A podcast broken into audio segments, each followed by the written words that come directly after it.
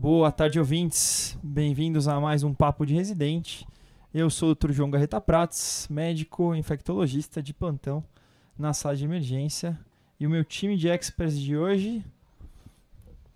É, prazer, Murilo, R3 da Escola Paulista de Medicina. Eu, Roberta, R3 da Infectologia da Escola Paulista também, Hospital São Paulo. Meninos, qual que é o nosso tema de hoje? Hoje nós vamos conversar um pouco sobre histoplasmose.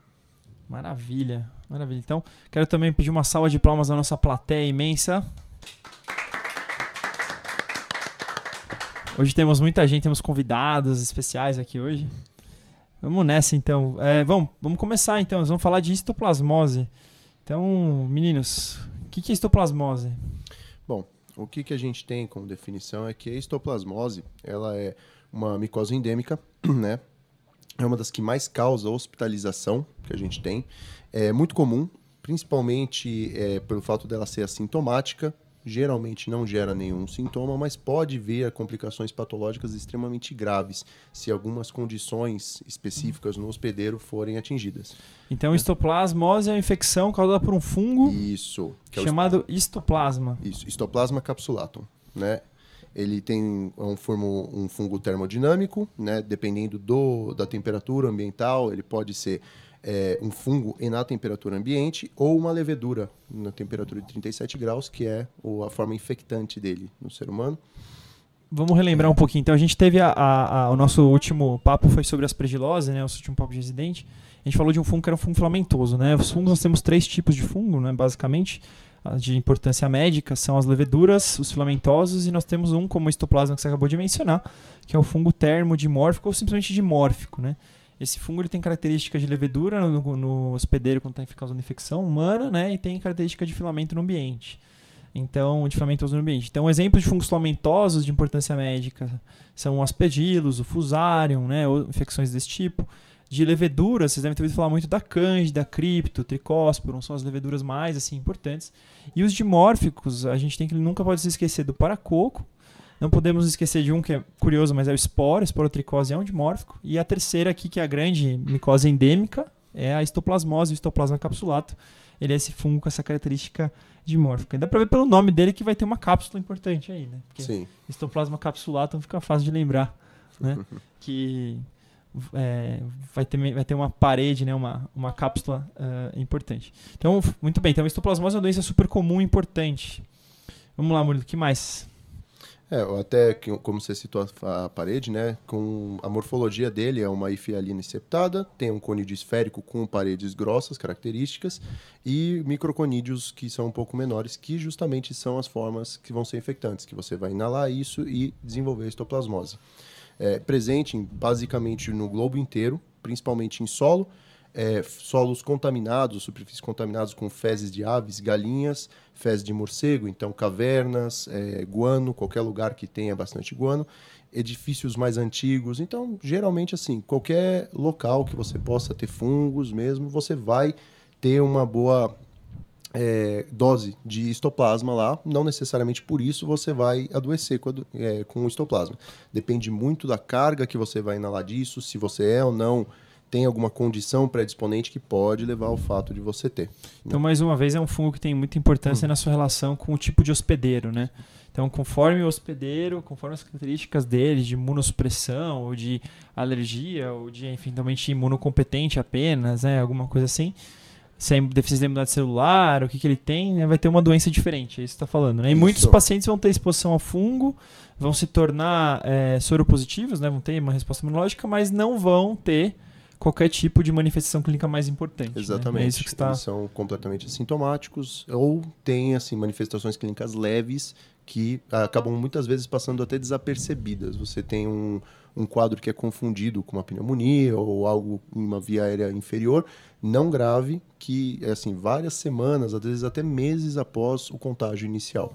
Então, é- acho que é importante deixar claro é justamente essa, essa questão, né? Então, os fungos dimórficos, eles são, eles são chamados- também chamados de endêmicos, né? então eles são capazes de causar doença em ser humano sem ter imunodeficiência ou uma condição predisponente.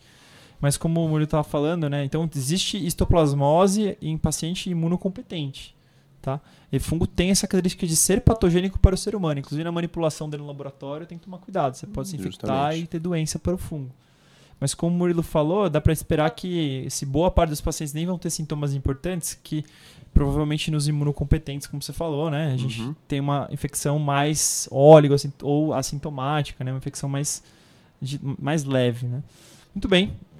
Só E- para lembrar um pouquinho, na parte epidemiológica, é uma doença de incidência mundial, é, sendo que a área de maior prevalência é na região das Américas, né, o centro-oeste do território norte-americano, é, que corresponde às áreas dos Grandes Lagos, Mississippi, Missouri e Ohio. Né?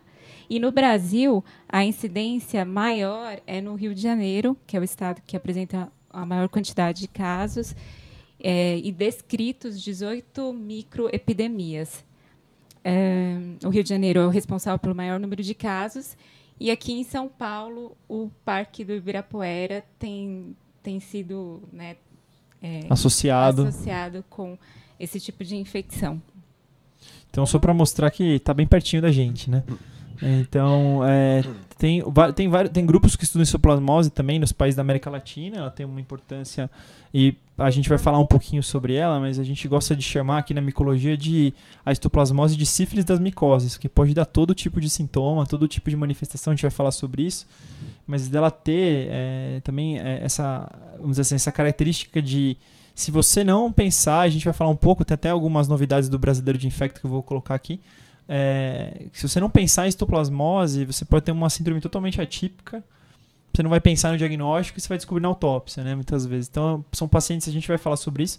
Talvez a gente não tenha é, mais é, doentes em outros, em outros estados, outros lugares, talvez por falta de métodos diagnósticos, por pensar no diagnóstico, nós vamos falar sobre isso. Provavelmente ela seria, era para ser endêmica no Brasil inteiro ou quase inteiro, né?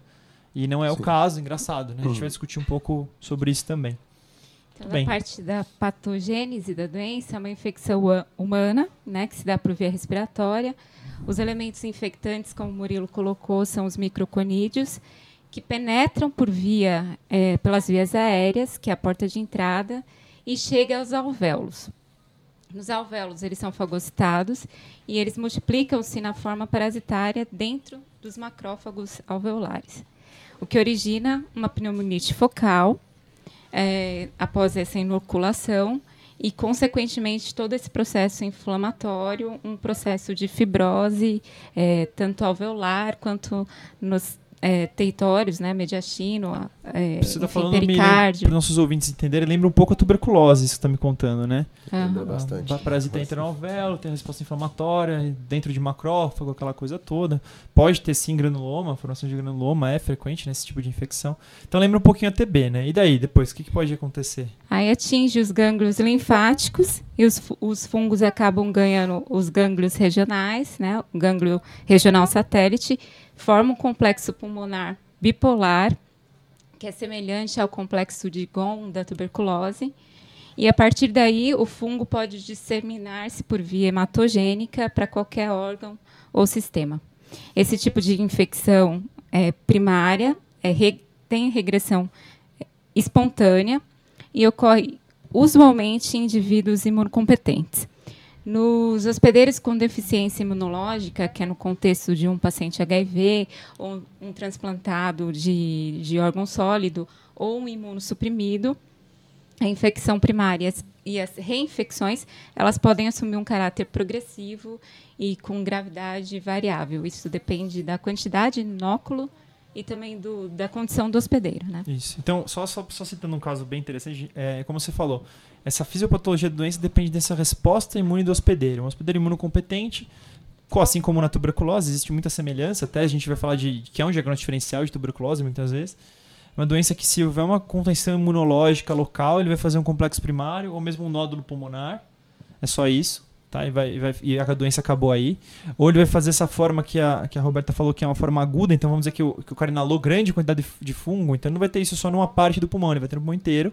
Essa resposta inflamatória faz a forma aguda, e aí a doença volta para essa fase quiescente, ou vamos dizer assim, você é como se fosse tuberculose, guarda a histoplasmose com você, talvez você nunca mais tenha nenhum problema com ela, né? E eventualmente você pode ter uma manifestação. Aí, quando a gente tem imunocomprometido, é aquela história. O pulmão ele não consegue, o, o sistema imunológico, reter o, o parasita, o fungo, enfim, o que está invadindo só no pulmão.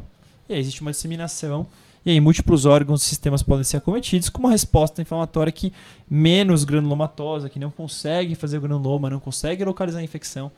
É, é, bem o espectro de um paciente com AIDS, com tuberculose, é bem parecido o que acontece com a histoplasmose. Tem uma doença cavitária ou mesmo uma doença autolimitada, num cara imunocompetente, o cara no CD4 está muito baixo, ele pode ter uma forma disseminada que o pulmão praticamente não tem grandes coisas, não tem grandes alterações e todos e essa doença pode ser disseminada. Né? Isso é muito interessante, porque bem é, essa fisiopatologia é muito importante para a gente entender o que, que a gente, porque a gente fala cifras das micoses, né? Pode dar infecção em vários órgãos diferentes. Sim. Muito bem, vamos em frente. Outra, e assim, isso aí realmente, então, falando bem da forma pulmonar, que justamente pelo próprio forma de entrada da histoplasmose é a mais comum, né? A outra forma que a gente tem é a extrapulmonar, que vai acometer um a cada aproximadamente 2 mil pacientes que tiverem contato com a histoplasmose, por disseminação hematogênica. O tecido é, pode ser encontrado assim, basicamente qualquer tecido do corpo. Então você vai ter, por causa dessa infiltração dos macrófagos, você vai ter dif é, acometimento difuso. Então você pode ter até sistema nervoso central, pulmões, fígado com hepatoespleno, você manda. É, grande co coisa que é importante a gente saber é que principalmente vai acontecer nos grupos que são HIV, então com esse imunocomprometimento, é, grupo com pessoas com tumores, então essa imunodeficiência, principalmente transplante de órgãos sólidos, hematopoéticos tem, é raríssimo acontecer, pelo que eu vi, não é muito comum. É, a gente vai falar por quê até. Exato. Pessoas que usam anti-TNF, então infliximab, etanercept, adalimumab, todos esses podem... Legal esse dado porque ela foi nos estudos de, do infliximab, que foi o mais levantado do encefalomatosa, ela foi a segunda infecção. Sim, né? sim. Então a primeira é TB, a segunda é isto. Então Justamente. histoplasmose aumentou muito a incidência depois do uso do anti-TNF aí. Exato. Que a gente é um... vai falar das limitações diagnósticas já é. daqui a pouco. Que é até um dos motivos do porquê que essa doença é tão relevante recentemente, né? Tratamentos imunogênicos mais novos vão começar a fazer surgir mais mais de, dessas doenças, essas micoses oportunistas, e que na realidade da histoplasmose, a gente vai ver no tratamento, é extremamente grave o quadro, né? Pacientes que têm uma histoplasmose com sintomas de gravidade, então choque ou quadro pulmonar relacionado a uma histoplasmose disseminada grave, a mortalidade, mesmo com o tratamento antifúngico adequado em tempo adequado e dose correta, é de 50%. É muito alto. Então, é. tem, tem estudo até de alguns estados que mostraram no brasileiro de infecto que vai mais, vai 70, a gente vai falar. Nossa. Mas eu acho que uma coisa muito importante é deixar. O que o Murilo está falando é assim. Então, a forma mais comum de histoplasmose é a forma pulmonar aguda, do imunocompetente. Isso. É a maior parte das pessoas vai ter isso. Pode ser uma forma bem oligossintomática, talvez você nem saiba que você teve histoplasmose. Tá? Alguns pacientes vão ter aquele relato epidemiológico de ter se exposto a caverna ou, sei lá, aventuras e tal. A maioria deles vai ter doença autolimitada. A gente tem alguns casos em que o paciente, é, é assim, o paciente de maneira geral não precisa de tratamento específico, tá? É só medidas de suporte. Pode, você pode usar é, um pouco de corticoide, um pouco de antistamínico, um pouco de broncodilatador, aquela história, né? Tentando melhorar os sintomas, né?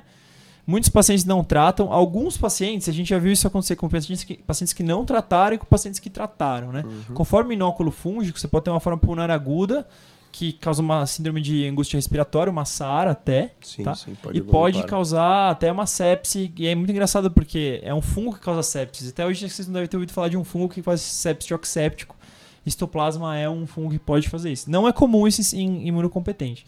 E tem paciente nosso que a gente, teoricamente, você não precisa tratar. Que a gente já deu antifúngico, e aí quando deu, talvez matar o fungo tenha causado mais resposta inflamatória e a gente tenha piorado.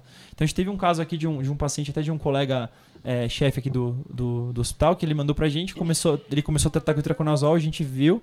Geralmente a gente não trata, mas aí o cara evoluiu pra SARA, chegou a ser entubado, ficou um tempo no UTI, depois melhorou sozinho, tudo bem, né?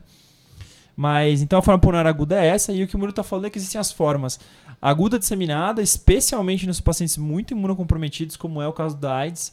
E aí vocês vão ver um cara que chega com um quadro que pode ser subagudo crônico, mas pode ser uma coisa mais aguda, pode chegar em choque séptico, pode ter lesão de múltiplos órgãos, hepatosplenomegalia, pancitopenia, cometimento de medula óssea, cometimento pulmonar, cometimento cerebral.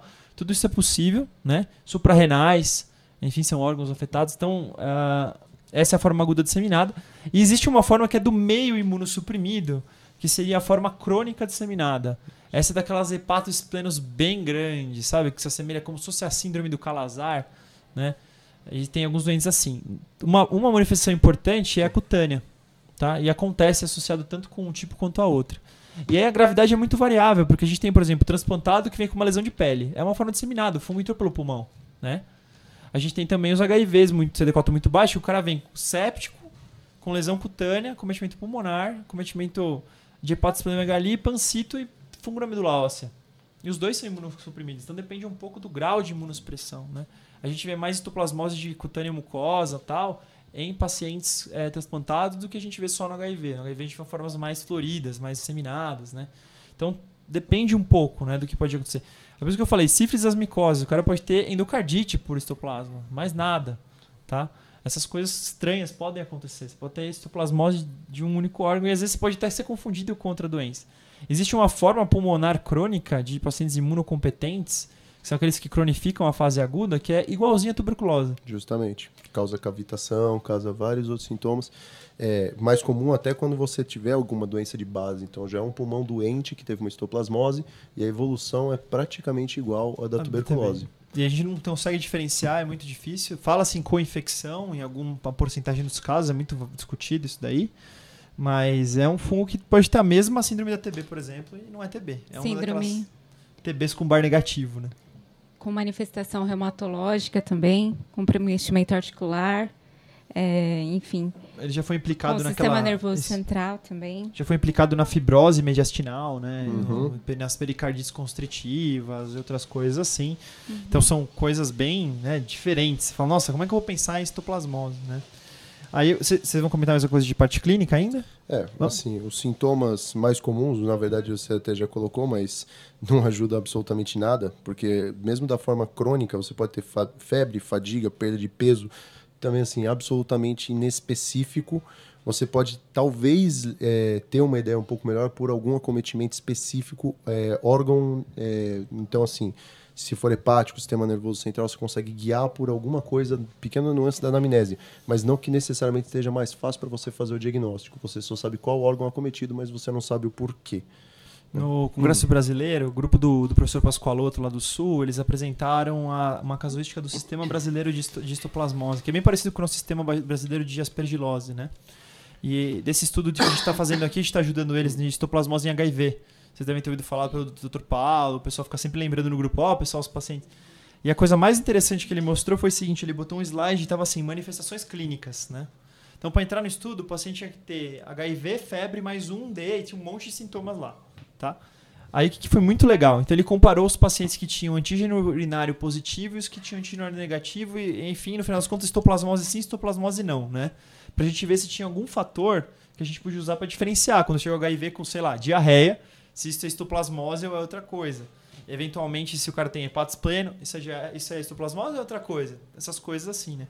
E o mais legal, esse slide para mim foi o mais interessante da apresentação dele, que ele mostrou um slide que tava assim, todos os sinais e nenhum P significativo. Então, entre os caras que têm histoplasmose e os caras que não têm, nenhum sintoma é capaz de diferenciar.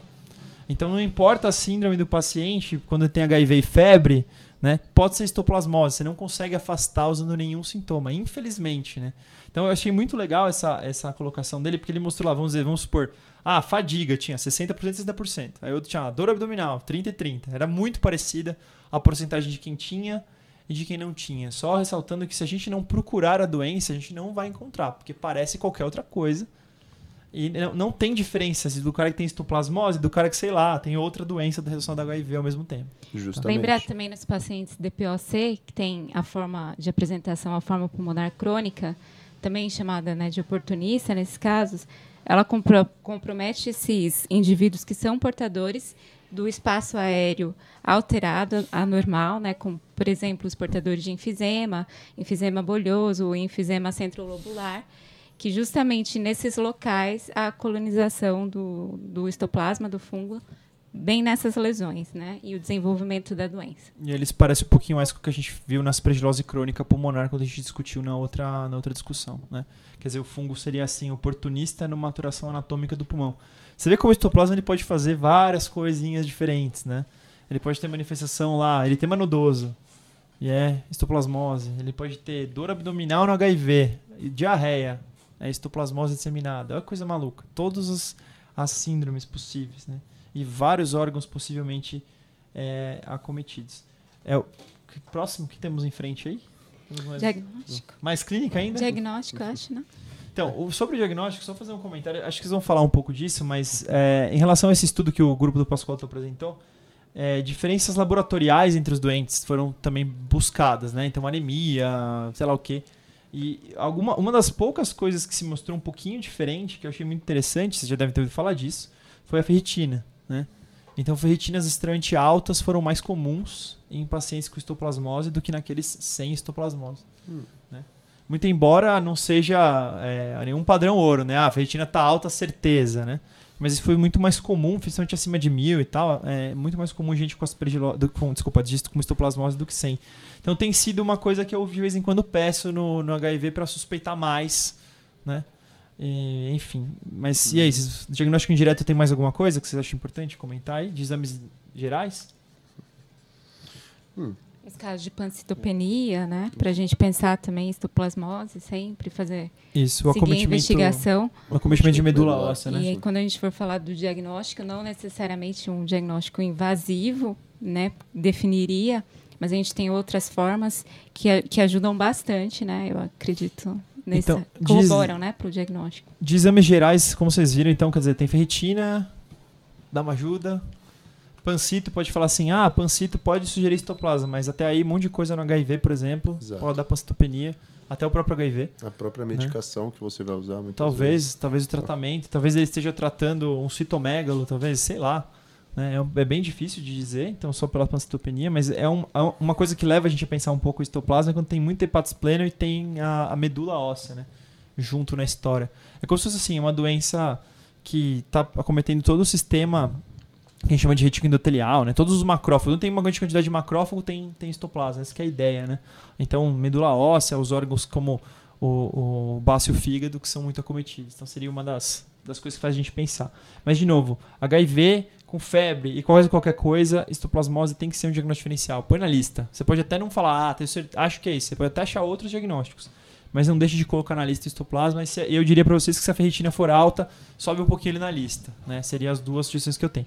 Aí, o que, a gente pode fazer para tentar identificar de fato se aquela infecção era mesmo histoplasma? Então, vamos procurar coisas que digam exame, né? não, não, não exames inespecíficos, exames específicos para histoplasma. O que, a gente tem? Olha, específico, o que, que a gente pode fazer? Né? Os principalmente métodos laboratoriais, então pesquisa de antígeno para histoplasma, né? é o mais é, que a gente vai ter, o, o antígeno sérico, em alguns estudos a especificidade chega a ser perto de 100%, e urinário de 75% no imunocompetente, 95% no imunocomprometido. É, mas assim, um antígeno negativo, então a pesquisa negativa não necessariamente vai excluir o diagnóstico de histoplasmose, caso você tenha. Esse é um ótimo teste, né? Um teste rápido, facilmente disponível, só que não. Esse é o problema, gente. É, a gente não tem esse teste, muito difícil conseguir, tá? Sim, A gente tem, nesse estudo do, do professor Pascoaloto lá do, do, do Sul, eles têm, então, tão- eles compraram uma parte, conseguiram esse teste. Aparentemente é só um laboratório que fabrica o bendito teste antigênico, que é o, que é o, que é o comercial. A gente não tem disponível facilmente para nós nos, nos hospitais em geral, mesmo nos hospitais de referência. A gente tem dificuldade de conseguir um teste assim. Quase ninguém tem. Então, infelizmente, teste de antígeno urinário que seria o ideal, porque é não invasivo, né? Simples, super sensível em paciente imunocomprometido. Eu diria que é muito específico, porque se vier positivo, vai falar o que mais dá histoplasma, antígeno de positivo na urina, né? São pouquíssimas coisas. Então, a gente, infelizmente, é um teste muito difícil de conseguir. Mas seria o ideal. E até só quero citar um outro estudo. Tem um estudo da Colômbia, que não sei se vocês iam comentar. Vocês vão comentar ainda? Não, Não, eu li Tem um estudo. da Colômbia que quando eles implementaram métodos diagnósticos, eles colocaram PCR, teste de antígeno urinário, aí eles mostram o período antes disso, né, um ano antes, aí a incidência de histoplasmose, você vê uma barrinha lá bem baixinha assim. Aí depois que eles disponibilizaram PCR e antígeno urinário, aí sobe, Fizeram um treinamento, né? Com os aumenta, e profissionais. não, e avisaram que pode ser e deram, e deram os testes. Aí você aumenta pra, meu, a- o gráfico tem, um- sobe, é ridículo. Você fala, meu Deus, o que, que tá acontecendo, né? Multiplicou por 10 a incidência da, da doença. Então, talvez tenha um monte, e o que, tá- e o que a gente tá falando aqui várias vezes, pra todo mundo que tá ouvindo, é provavelmente tem um monte de histoplasmose debaixo do nariz, né? Você não tá vendo porque a gente não tem método diagnóstico bom e de certeza o tempo todo, como a gente mostrou o antígeno urinário. Mas já que nós não temos antígeno urinário, nós estamos lutando para ter, né? O que, que a gente pode fazer no meio tempo? O que Tem os, os, os testes sorológicos, né? Que são é, uma forma de da gente identificar o anticorpo contra esse microorganismo. É, tem os testes micológicos diretos, é, o, histológico, né, através né, dos, das biópsias, enfim, e também é, o PCR, né, que é o que é o mais moderno que a gente tem, que são através, é, enfim, do, da análise de biópsias e de líquidos estéreis, né? E, o- e a radiologia também, acho que a- ajuda bastante aí para a gente ir definindo o caminho, mas não para Infelizmente não bate bater o martelo. martelo, né? É, a sorologia ela vai ser mais importante nos caras imunocompetentes, né? Porque em imunossuprimido com imunidade celular gravemente depletada, a gente não pode confiar tanto. E o outro problema é que se tiver uma sorologia é fracamente positiva num cara sala transplantado, isso não garante que ele tenha doença, garante que ele talvez tenha tido exposição prévia.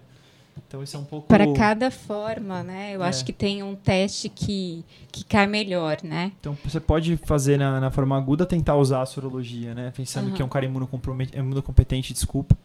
E, e ele vai ter sorologia, resposta é, im- importante inflamatória e tal. Agora, As HIV transplantado. também.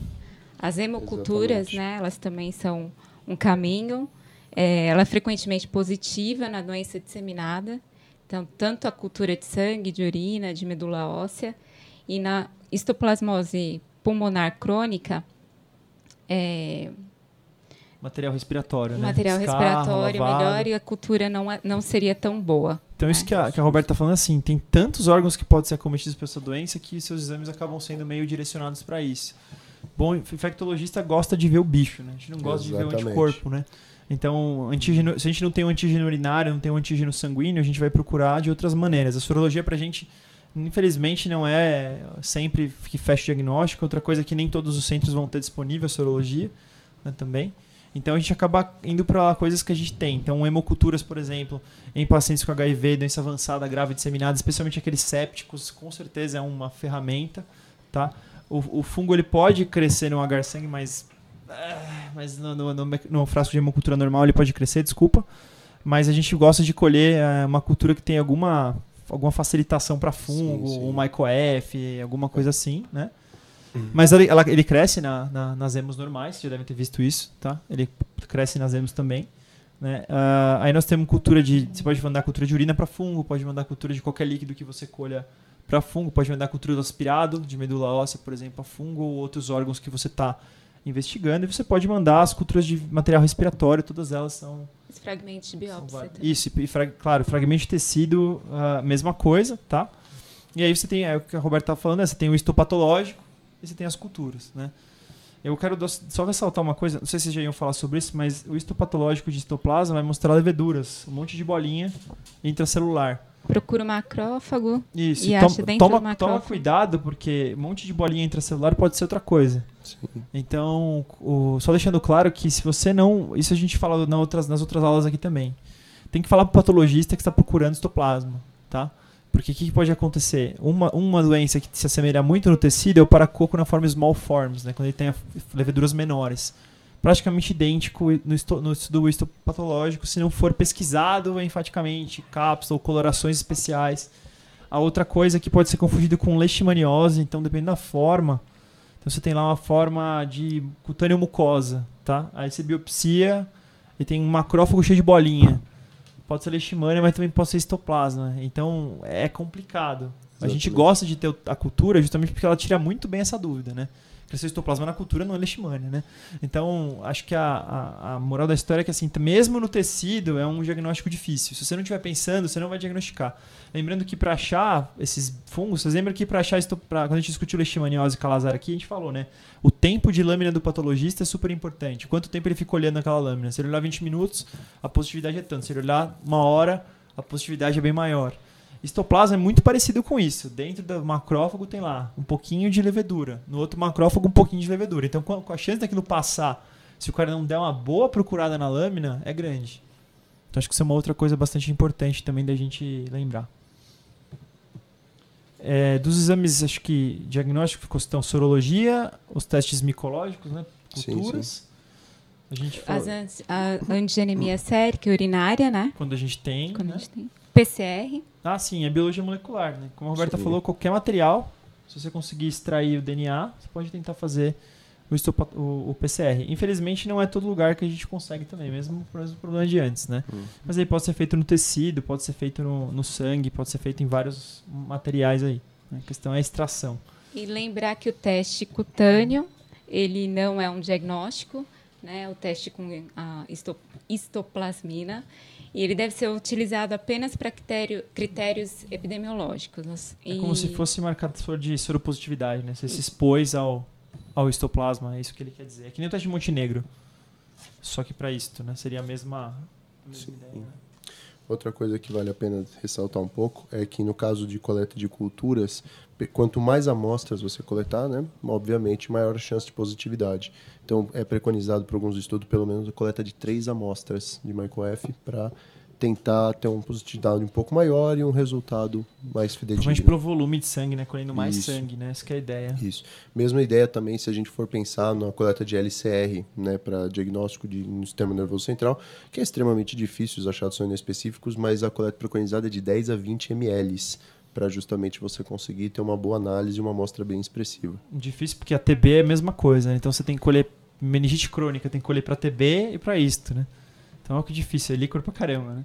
Eu acho, acho interessante é, essa questão do- das hemoculturas. É outra coisa, de novo, sempre a gente bate muito nisso, mas falem para o seu microbiologista ou para o seu laboratório que está querendo histoplasmose. Então fala para ele culturar mais tempo, deixa mais tempo essa hemo aí. Né? Dois dias, três dias, às vezes você pede para deixar cinco, sete dias mais para ver se cresce histoplasma um tempo mais longo. Às vezes ele não cresce tão rápido quanto um aeróbio. Ele pode demorar mais tempo. Então, Até vezes é 30 interessante. dias, né? Isso. A gente não. A hemocultura a gente não deixa 30 dias, mas até um mês pra pode demorar para crescer. Tá? Então sempre tem que falar assim: eu acho que isso é isto. Você pode deixar uma semana, duas semanas essa hemocultura na máquina para mim? Tá? Se você não falar isso, eventualmente você não vai fazer diagnóstico. Tá? Não adianta colher 3 micoF e deixar dois dias. Tá? Que muitos hospitais vão deixar dois, três dias se você não pedir, que é o padrão das hemoculturas, porque 99%, mais 90 e poucos por cento dos aeróbios crescem em dois, em três quase todos, né? Inclusive muitas leveduras em três dias. Quatro, cinco dias já é mais difícil, já vou falar muito a favor de contaminação. Aí imagina, 10 dias, 12, você não vai deixar em geral uma hemocultura 10, 12 dias, a menos que você peça. Deixa, por favor, 12 dias. Então isso é outra coisa importante também. Então se a gente nem tem os melhores métodos, vamos usar muito bem os métodos que nós temos, né? Perfeitamente. A gente Bem. falou do diagnóstico clínico, laboratorial e tem o- os aspectos radiológicos, né, Opa. também. Importante. Na histoplasmose pulmonar aguda, a presença de linfonodomegalias, hilares, bilaterais e mediastinais associadas a um infiltrado retículo nodular, perilar bilateral. É uma característica, né? O retículo, então esse esse aspecto, né, de infiltrado retículo nodular. E também as cavidades, né? Cavidades e nódulos difusos ou isolados, eles também podem ser encontrados. Então, quer dizer, na forma aguda, mas geralmente essa, essa forma, um monte de nódulos difusos, né, retículo nodular difuso, e pode ter até cavidades, né, nos casos aí que você está falando. Vamos dizer, imagino que nos caras um pouquinho mais imunocomprometidos, né? E na forma crônica, né, histoplasmose pulmonar crônica, o aspecto radiográfico se assemelha ao da tuberculose, né, no adulto, que às vezes até é confundido com tuberculose, tratado como tal. né, E ele gosta, a predileção é pelo lobo superior, é, nas né, e as cavitações também em lobo superior, Igualzinho a TB, infelizmente, né? Que fica muito Com- parecido. com sinais de fibrose, né, infiltrado progressivo, enfim. Então, um diagnóstico inicial bem difícil. De novo, pessoal, essas TBs com bar negativo sempre vão parar no infecto. Então, toma cuidado, né? Se você tem uma tuberculose, um cara com um monte de cavidade pulmonar e o carro dele é negativo, negativo, negativo, tá estranho esse diagnóstico. Né? Pense em outro, às vezes o tratamento empírico não vale a pena. Leva esse cara pra uma bronca, pense em fungo. Tá? Seria o que eu falaria para todo mundo que está nos ouvindo. Porque, eventualmente, muitos pacientes são tratados empiricamente para tuberculose quando eles têm uma, uma bar negativo. Bar negativo quer dizer várias amostras de carro negativo na tuberculose cavitária com várias cavidades. É muito estranho. Começa a ficar esquisito. Tá? E hoje, com Gene Expert, com métodos melhores para TB, vieram negativos, vai atrás de outro diagnóstico. E lembrar desse alargamento do mediastino, né? Faz a gente pensar também no caso de é, histoplasmose, enfim, com, com, manifestação de fibrose mediastinal, e, ou se não, histoplasmose granulomatosa mediastinal, enfim. Sempre tem que lembrar disso quando a gente vê alargamento mediastinal num contexto, enfim, juntando com a epidemiologia do paciente e com o quadro clínico que é bastante inespecífico, como a gente falou aqui. E não veio positivo para nada, então faz a gente pensar na histoplasmose e ir atrás disso, né, com os métodos laboratoriais que a gente tem disponíveis. Muito bem. Uh, alguma coisa a mais de radiologia ou alguma coisa diagnóstica mais que você acha importante colocar? A gente tem que pensar, pessoal, no diagnóstico. Se não pensar, você não vai diagnosticar. Infelizmente, é uma dessas doenças assim. Ela pode ser um monte de coisa que você está vendo hoje em dia e você não sabe o que, que é, pode ser histoplasmose. Especialmente HIV e com febre. Tá? Muito bem. Vamos para o tratamento, então? Vamos. Bom, é, assim, do manejo clínico, uma das coisas que é importante a gente saber é que os pacientes que vão desenvolver as formas graves, então vai ter essa forma disseminada, vai ter um comprometimento maior, são os que têm alguma espécie de defeito em imunidade celular, células T. Esse daí que é a grande coisa, são os pacientes que por algum motivo têm uma dificuldade inata nisso, o paciente HIV, o paciente anti-TNF, esse daí é o cara que vai ter um problema maior com a histoplasmose. O tratamento para ela é eficaz, mas assim, tem muita chance de recidiva. Então você vai resolver rapidamente, mas se você não manter o tratamento, se você não fizer corretamente os tempos, vai voltar a doença. E você pode ter uma volta com acometimento grave, levando a óbito, né? A última atualização que foi feita foi pela EDSA no, em 2007, desse, dessas guidelines de tratamento, né? E nessas atualizações, geralmente, o que foi visto. Os principais grupos, as principais medicações que você vai usar vão ser anfotericina e é, azólicos, principalmente itraconazol, né? O que, que a gente tem para conversar um pouco mais com relação a isso? Da anfotericina, formulações lípides, né? Então, principalmente o ambisome, que é a lipossomal, 3 a 5 miligramas quilo dia vai ser principal é, dose para principalmente assim num paciente que você tem um acometimento maior. Então, aquele paciente formas grave, graves. então, formas graves, você não vai pensar em entrar com o itraconazol, que é mais bacteriostático. Você vai precisar resolver a fungemia.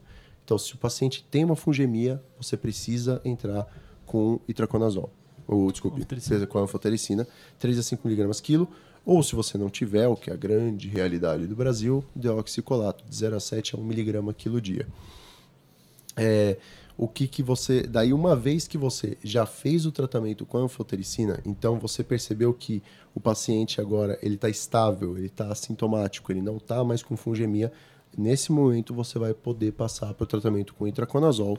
Então, deixar o itraconazol cerca de 200 miligramas três vezes por dia.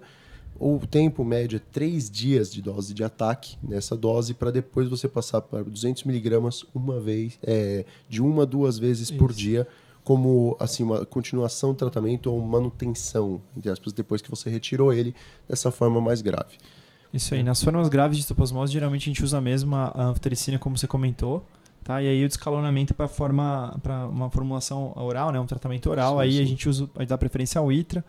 Lembrando que é, a, a, resposta ao fluconazol não é tão boa, então é a preocupação é que não, você não deve usar fluco, deve se usar ITRA, tá? Pra, Justamente. Para estoplasma. Não que, não que a gente nunca tenha tentado, às vezes, uma, um fluco de alta dose, porque o paciente tem um ou outro problema, sim, tá? Sim. Mas o ideal é itraconazol. É, lembrar que o itraconazol tem milhões de interações medicamentosas, então o itraconazol não combina com o meprazol, a gente brinca, tá? Então não dá para tomar os dois juntos, e isso às vezes para o paciente é complicado, dependendo do paciente. HIV com 200 medicamentos, você quer usar um inibidor de bomba para melhorar a dispepsia, não pode, tá? Com o ITRA, então isso pode ser um problema. E o ITRA tem interação com vários antirretrovirais, então é outra coisa que a gente precisa também jogar nos na nossos interaction checker aí no HIV Drug Interactions lá e dar aquela olhada, porque a gente pode eventualmente estar tá mexendo completamente com a terapia antirretroviral desse paciente. Então esse é outro detalhe. É, a gente tem um pouco de sorte porque os medicamentos mais novos, né, primeira linha de escolha para HIV hoje está interagindo com muito menos coisa, né? Então, Dolutegra é muito melhor onde de interação com do que outros medicamentos que a gente utilizava, então ficou mais fácil a vida, né? Mas ainda assim a gente tem que tomar cuidado, sempre estar tá jogando para checar as interações, porque esse paciente pode estar tá com outras medicações, pode estar tá com profilaxias, entre outros, entre outras questões. Aí eu acho que Esse barulhão. Eu acho que é importante a gente lembrar sempre que é, antifúngico de amplo espectro é anfotericina. Então, se você tem suspeita de, de infecção fúngica grave, disseminada, pode começar empiricamente anfo até você confirmar. Né? Se você está achando que isso que está matando seu doente, pode começar anfotericina, confirma o diagnóstico, a gente mexe. Mas é, é um bom antifúngico de amplo espectro para casos graves que você ainda não tem o diagnóstico claro. Seria a droga de escolha. Infelizmente, formação lipídica é difícil, como o Murilo colocou muito bem. Né? E aí monitorar no ITRA, é, principalmente a, a, hepatotoxicidade, né? Edema de membro inferior é, é, frequente a gente pode também ter o que a gente chama de polineuropatia periférica sensitiva, é o mais comum com o ITRA. Então são essas coisinhas que a gente dá uma olhada. É bem comum inchar a perna, tá? Falar pro doente que a perna vai demaciar é normal, tá? uhum. tá? Com o, o, o itraconazol. Muito bem, temos algumas outras opções aí, Murilão? O, uma coisa também interessante a gente ter no, com o tratamento é que, assim, você usando cronicamente o itraconazol, porque as doses vão ser aproximadamente de um ano que você vai ter que usar de tempo de tratamento com manutenção, às vezes, na verdade, até vitalício. Dependendo do paciente, você vai ter toxicidade adrenal. Então, nesses pacientes, você vai também ter que fazer uma reposição com hidrocortisona. Válido também ressaltar. É... Tanto pela histoplasmose quanto pelo uso crônico de alguns azólicos. Isso, isso, era mais comum na época do cetoconazol. Tá? Tem sido menos. Né? Quando a gente usava cetoconazol ainda era muito mais comum. E lembrar que histoplasma também gosta de adrenal. Tá? Se você for pegar 100 casos de histoplasma, 100 casos de paracoco, vai, 100 casos de TB, tem muito mais é, é, acometimento adrenal em histoplasma. Só que tem uhum. tanta TB mais do que histoplasma que a gente vê mais TB adrenal, vê mais paracoco sim. adrenal. Mas a, o tropismo do histoplasma pela adrenal é, é maior do que de é todos grande. os outros. Sim. Só pra gente. É. Eu, eu achei até como curiosidade que muitas vezes ele tem esse tropismo, mas ele não tem lesão adrenal por si só. Né? É, é mais raro, geralmente é associado até ao próprio tratamento. Uma das coisas que a gente tem também, que assim, tem estudos que estão é, rodando, mas a gente não tem ainda é, fielmente é, colocado assim. A gente não tem exatamente um. Não é conclusivo. Não é né? conclusivo exatamente. É o uso de posaconazol, voriconazol e isavuconazol. Né? O uso de equinocandinas, pelo contrário, está proscrito. Não tem nenhuma ação Exato. contra eles. Não se deve usar equinocandina para testoplasma, tá? Isso é muito importante mesmo. Né? Outra, assim, também vale a pena com é, que até a gente estava falando que a, lipi, a formação lípide é muito melhor quando a gente tem a anfotericina, mas não só isso, ela funciona melhor também. O tempo de erradicação, eliminação da fungemia e sucesso até da terapia é maior com as formulações lípides do que de oxicolato. Então não é só toxicidade, né? É só uma das outras coisas. O grande problema que a gente tem com o tratamento também é com relação ao sistema nervoso central porque a penetração é baixa. Então, de 60% a 80% só dos pacientes, mesmo usando a medicação correta e você sabendo que tem acometimento do sistema nervoso central, só que vão ter resposta. E a recidiva é muito alta. Metade desses pacientes vão recidivar depois do tratamento, mesmo com o uso de terapia de manutenção, porque na realidade a penetração do itraconazol é muito ruim né, no sistema nervoso central. A do fluconazol é muito boa, mas a medicação não funciona. Daí Existe... a gente tenta umas, umas maluquices aí, é, né? Eu já ouvi, eu vi estudos que falavam da associação de anfotericina lipossomal com fluconazol, mas assim, Uma dose piorou. Mais alta, exato. Né? É, de até de 800, 800 miligramas, miligramas. mas teve piora, na realidade, da resposta à doença fúngica do que o que a gente esperaria, uma melhora. É, tratar né? um histoplasma central é super difícil. A gente tem uma Isso. tendência até a, em relação às anfotericinas, não é que todas elas são assim, a penetração é, do ponto de vista do sistema central da lipossomal, da complexo lipídico e da deoxicolato é um pouco diferente. Parece que a que mais penetra no sistema central é a deoxicolato, tanto que até para experiência com neurocripto, Sim. por exemplo, ela é mais utilizada nesse contexto. Então, se for um sistema central, a gente dá preferência para a depressão convencional, mesmo com a lesão renal, uhum. por causa dessa coisa da penetração. Sim. Mas não que você não possa usar doses altas de uma formulação, especialmente a lipossomal. A complexo lipídico é bem mais discutível, tá? Ela não é a primeira opção para sistema central, tô falando, né? Uhum. Para pulmão, teoricamente, seria melhor em termos de concentração, né? Sim. Mas aí, e aí a gente às vezes, a gente às vezes tenta usar fluco junto, mas é, é aquela história, né? A ação do fluconazol é muito ruim. E aí talvez sobre mais espaço para tentar outros azólicos Isso. aí é, quando você tem disponível, mas acaba sendo muito tempo de anfotericina, se eu fosse dizer exatamente o que, que vai acontecer com esse doente. Se assemelhando um pouquinho mais a, a, a, a neurocripto aí nesse sentido de um tratamento bem longo com anfotericina até o cara esterilizar o, o, o líquido. É, eu vi justamente que o voriconazol tem uma penetração bem razoável em sistema nervoso central, mas assim, não tem dados clínicos, não tem nenhum estudo Tem com pouquíssima relação. coisa com o Vôrico. a, gente, Então- a gente acha que funciona, né? No Exato. teste ele vem sensível e tal, mas a gente não sabe muito bem o papel do Nada Vôrico nesse muito contexto. melhor. Né? É, são raros os casos, né? Quando a gente tem caso que a gente confirma ou suspeita muito, a gente usa deoxicolato por um bom tempo e, e vamos, vamos descobrir se é, se é histoplasmose. A dificuldade é ter certeza que foi isso, né? É. O paciente pode ter uma meningite crônica, não é cripto, não é TB, aí você fica. Será que é? Que é histoplasma? É difícil, né? É um- é- são casos bem difíceis. Nos casos pulmonares, eles utilizam também de primeira geração, né, o cetoconazol ou o itraconazol. Certo, a gente tem usado muito pouco a toxicidade, mas o ITRA é uma boa opção para forma pulmonar aguda naqueles caras muito sintomáticos. Porque se o cara for um sintoma tranquilo, a gente nem trata. Só observa a resposta. Que na verdade a gente não vai confirmar, né? A verdade é essa. O cara chega uma bronquite aguda, né? Tosse há duas, três semanas. Você vai lá e dá um beta 2 para ele, ele melhora e foi histoplasmose. Então, muitas vezes é isso que provavelmente aconteceu com o teu doente, né? Agora, se diagnosticar de fato com uma sorologia, por exemplo, você pode até falar, não, então agora ah, vamos tomar o itaconazol. Os casos que a gente viu que tomaram foram pior do que os que não tomaram, mas isso que eu tô falando é, é uma questão de observação. Às vezes eles tomaram e foram pior porque eles iam pior mesmo. Eles precisavam tomar remédio, entendeu? Então não é que vai fazer mal o tratamento, tá? Mas aí o tratamento é com critério, não é obrigatório tratar as formas agudas, tá? Só se elas forem graves ou tiverem muitos sintomas. Né? Perfeito.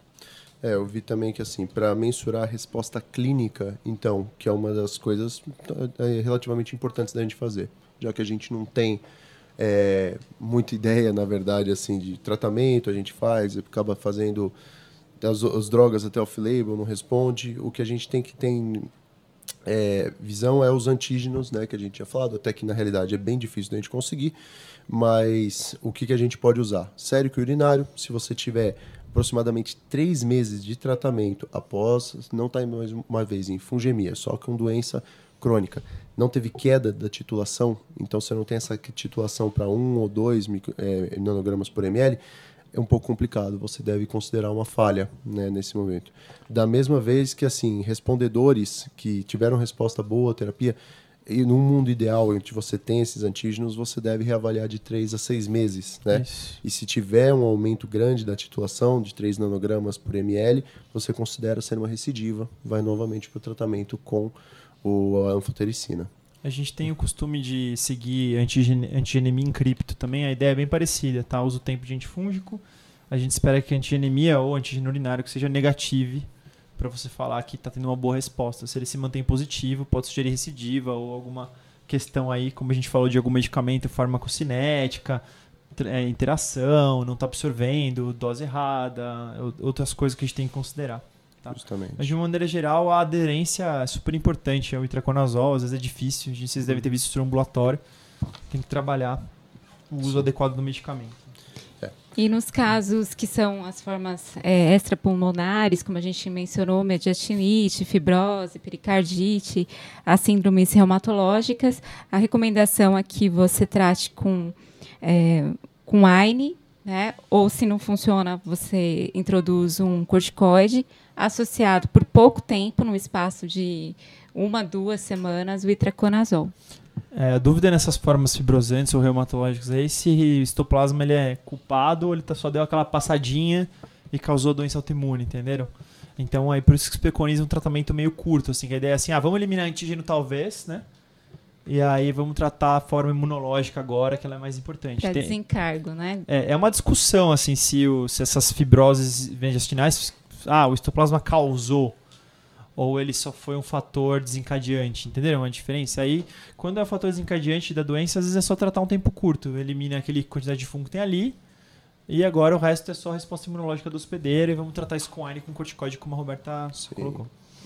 Outra coisa que vale a pena ser colocado também é que nos pacientes HIV, que assim, se a gente for considerar, é uma imunossupressão que é algo transitório, caso ele responda ao tratamento, caso ele tenha, voltaria normal, é, você não deve atrasar o início da TARV. Eu vi isso que assim, você vai ter sintomas muito provavelmente de reconstituição imune, mas a vantagem de você ter uma melhora imunológica sobrepõe é, esses pequenos sintomas que você pode ter, na realidade, pelo fato de você evitar de ter manifestações graves da histoplasmose que vão ser muito mais ameaçadoras. Acho que dois pontos essenciais que você colocou. O primeiro é não demorar a terapia retroviral em histoplasmose, a única doença que claramente demonstrou benefício em demorar mais para tratar com antifúngico, para desculpa, para começar a, a TARV foi a Neurocripto, um estudo coach em 2014, eu acho, se não me engano, 2016. Eu tô, eu tô meio atrapalhado com esse estudo, enfim. É, cinco semanas de aguardo. Você espera cinco semanas para começar o tratamento de, de com antirretroviral depois de uma neurocripto confirmada. Não foi claro que o que matou mais gente foi neuroreconstituição, tá? No estudo, mas as duas coisas são. É, o motivo não ficou muito claro de por que, que morre mais ou morre menos, mas aparentemente a mortalidade diminui se você esperar cinco semanas. A, a outra coisa é quando a gente vai decidir por, sub, por, por é, retirar um antifúngico de um tratamento, a gente em histoplasmose geralmente trata no mínimo um ano. E na hora de suspender o tratamento, é assim, ah, qual o nível de imunossupressão do meu doente? Justamente. Ele, ele, foi retirado aquele medicamento, por exemplo, anti-TNF, que causou a histoplasmose. Ele, ele é um cara HIV, mas agora o CD4 dele era 21, agora é, é 525. Posso tirar o. É, tem o, até o, alguns critérios pensando no paciente HIV, que é mínimo desse um ano de tratamento de manutenção. É, o antígeno, no nível sérico de antígeno menor que 2 nanogramas por mililitro, culturas negativas e uma contagem de CD4 maior que 150 células com o paciente em uso de terapia antirretroviral. Então isso é, é, é, a mesma. A ideia é assim: garantir que a imunossupressão do doente, se possível, foi revertida, ou se no caso, por exemplo, de um transplantado, foi pelo menos reduzida. Né?